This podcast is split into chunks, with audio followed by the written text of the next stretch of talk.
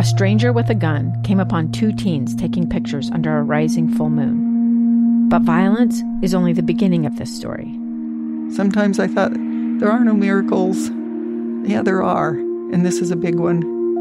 I'm Amy Donaldson, and I've spent my career talking about how lives are undone by violence. The Letter is a podcast about how lives are remade. Follow the letter at theletterpodcast.com or wherever you get your podcasts. Small businesses bring Utah together. They inspire goodness and connect communities. These are their stories from Mighty Main Street, brought to you by the Utah Office of Tourism and Visit Salt Lake. Here's our host, Chris Redgrave, on KSL News Radio, 102.7 FM and 1160 AM.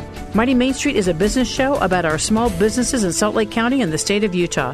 These extraordinary business owners share their journeys of how they're thriving in today's business environment. Visit Salt Lake and Utah Office of Tourism make this program possible. Kelly, thank you so much for joining us on Mighty Main Street today. You were brought to us by Utah Office of Tourism. Kelly Bricker is the chair and professor of Parks, Recreation, and Tourism at the University of Utah in the College of Health. Kelly, that's a mouthful. I know. We do a lot. I, you do. You must do a lot because that's a fabulous title. I haven't, you know, I've got to change mine. I don't even have one right now, so I'll have to change my title. I really, I like the girth of that. You but, can borrow mine.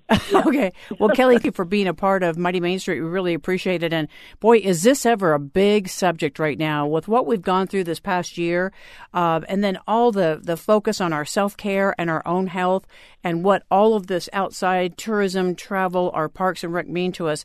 This is a. I think your job got a little bit bigger this last year, it seems to me. Absolutely. You know, I think the the importance of what we does has grown in popularity, you know, and the contribution to health and well-being is phenomenal. Um, not only individuals, but to destinations around the world, economically and bringing and improving quality of life for various destinations. So we know we're important. I think uh, a pandemic really highlights the importance of what we do and the contribution to daily health and well being. That's exactly what we're hearing right now. Uh, what have been some of the takeaways, Kelly? I, I heard a lecture the other day. They said that we need to be really mindful of what we've gone through this last year because this could repeat itself, you know, in the future. Not the near future, but just in the future. So, whatever we've learned from COVID, we need to really make sure that we track this. So, what are some of the takeaways from your perspective from health? What's your, some of your takeaways? Well, I think what's what's really clear is we need to take care of our environment. Our environment is really foundational to our human health and well-being. And when our environment is under stress, you know, various viruses get out and we're not able to recover as human beings. So it's really important we take care of our environment our air quality, our water quality, so that we can, as human beings do, enjoy the outdoors and really find recovery and resilience by using the outdoors and being in the outdoors. So I think we've learned that, but but scientists have known that for a long time. Healthy environment means healthy people. So our connection to the environment was even more evident this past year. I think we also know that we need these places and spaces to get outside and enjoy the great outdoors because that does improve our health. It keeps us mentally and physically well, and we need these places. Everyone needs access to these places. So ensuring safe and available access is also critically important. As so many people have discovered the great outdoors during this time that maybe didn't do it before, really your first timers, how are we educating them on how to be able to enjoy the outdoors but leave it intact? Because I know that we've had some challenges at our parks with a lot of debris and garbage and just, you know, just not understanding how to participate. We know we have had stories of visitors that go in the slot canyons at Zion in flip flops. Um, there was a story last year of this woman who was hiking in high heel shoes from Chicago with her son and her husband, and she fell and broke her leg, understandably. Sure. So, um, how what does our education outlook look like for our people, you know, visitors and even our locals? Yeah, I think that's um, critically important, and and something that we're trying to do at the University of Utah is educate the next generation of users.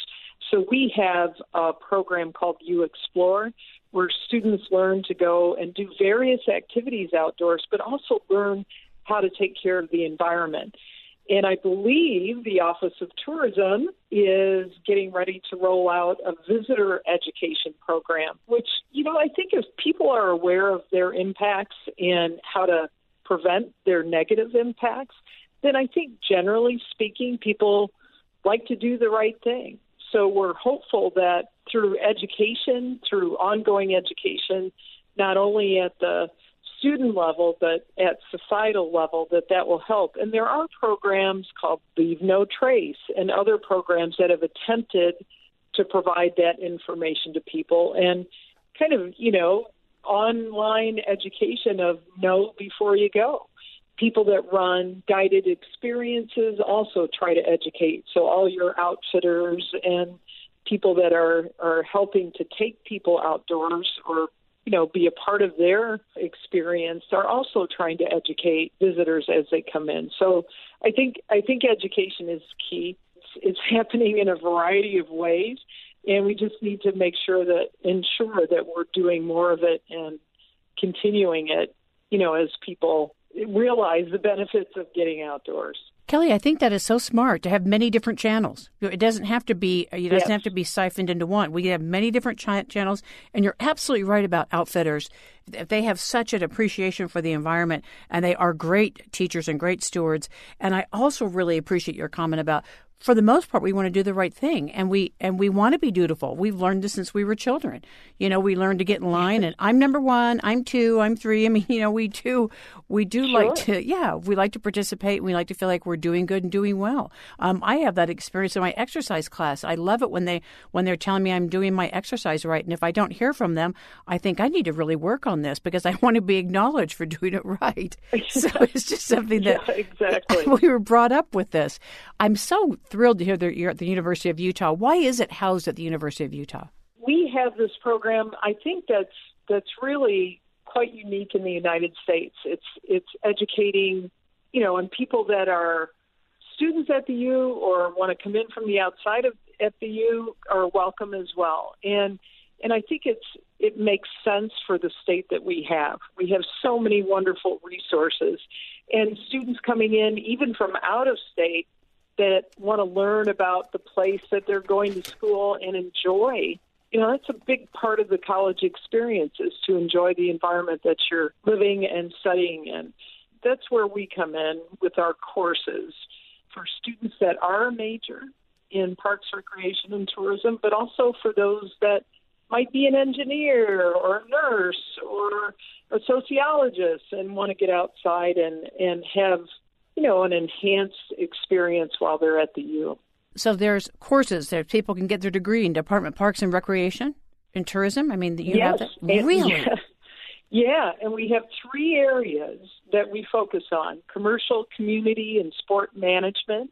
Uh, sustainable tourism and hospitality management, and outdoor recreation studies. This state is so much about these things that we feel like this is a really important major and a you know a lifetime of awesomeness as part of being a professional. So there's lots of opportunities and job opportunities.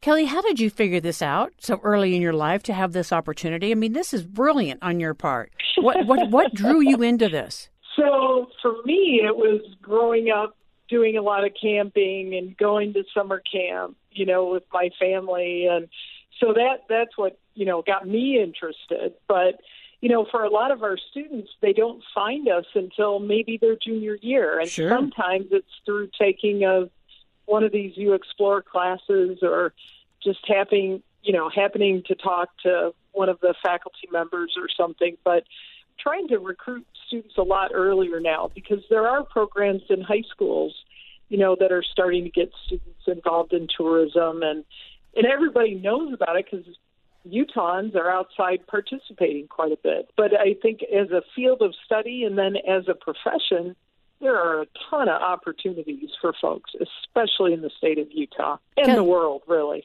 it's a it's a global major. Kelly, we're going to take a quick break because this is really interesting. I really appreciate this. I have Kelly Bricker with me, and she is at the University of Utah. She's a chair and professor of park recreation and tourism, and this is interesting. I've got to hear a little more about this at the other side of the break. Kelly, thank you so much for being with us on Mighty Main Street. You bet.